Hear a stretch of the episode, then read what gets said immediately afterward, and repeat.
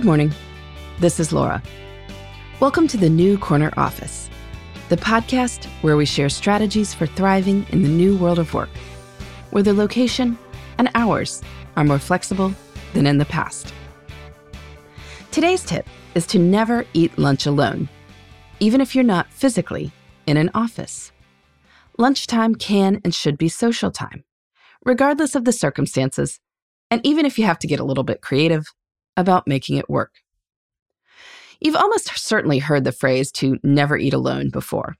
Keith Ferrazzi, for instance, used this phrase as the title of his book about relationships and professional success.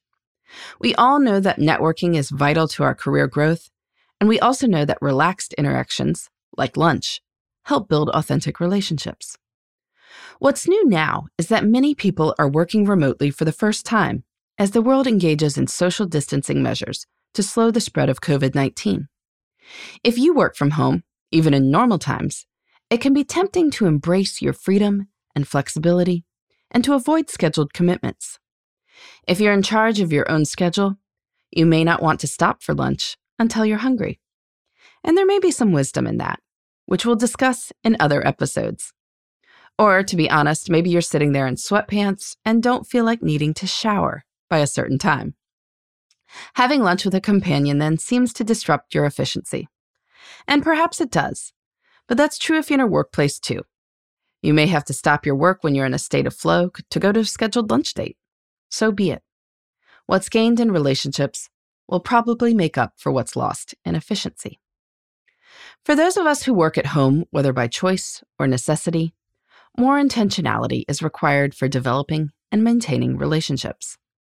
Lunch dates can be a key part of fostering our professional relationships, since we don't cross paths with each other as much as in-office workers do.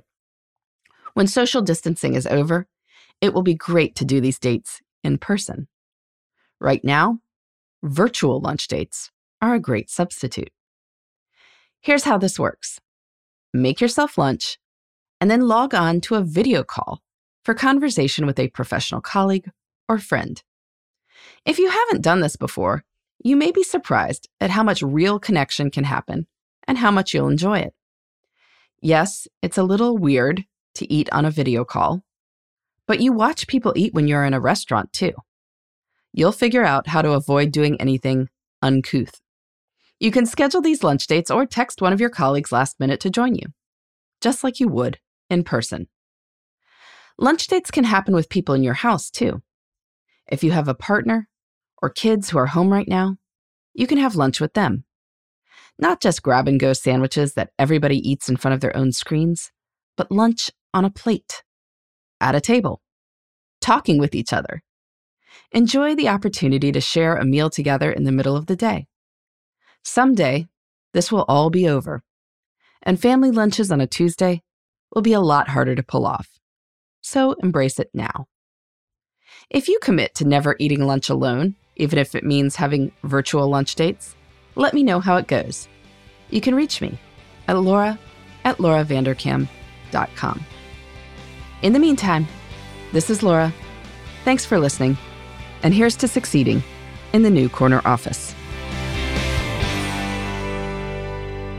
The New Corner Office is a production of iHeartRadio.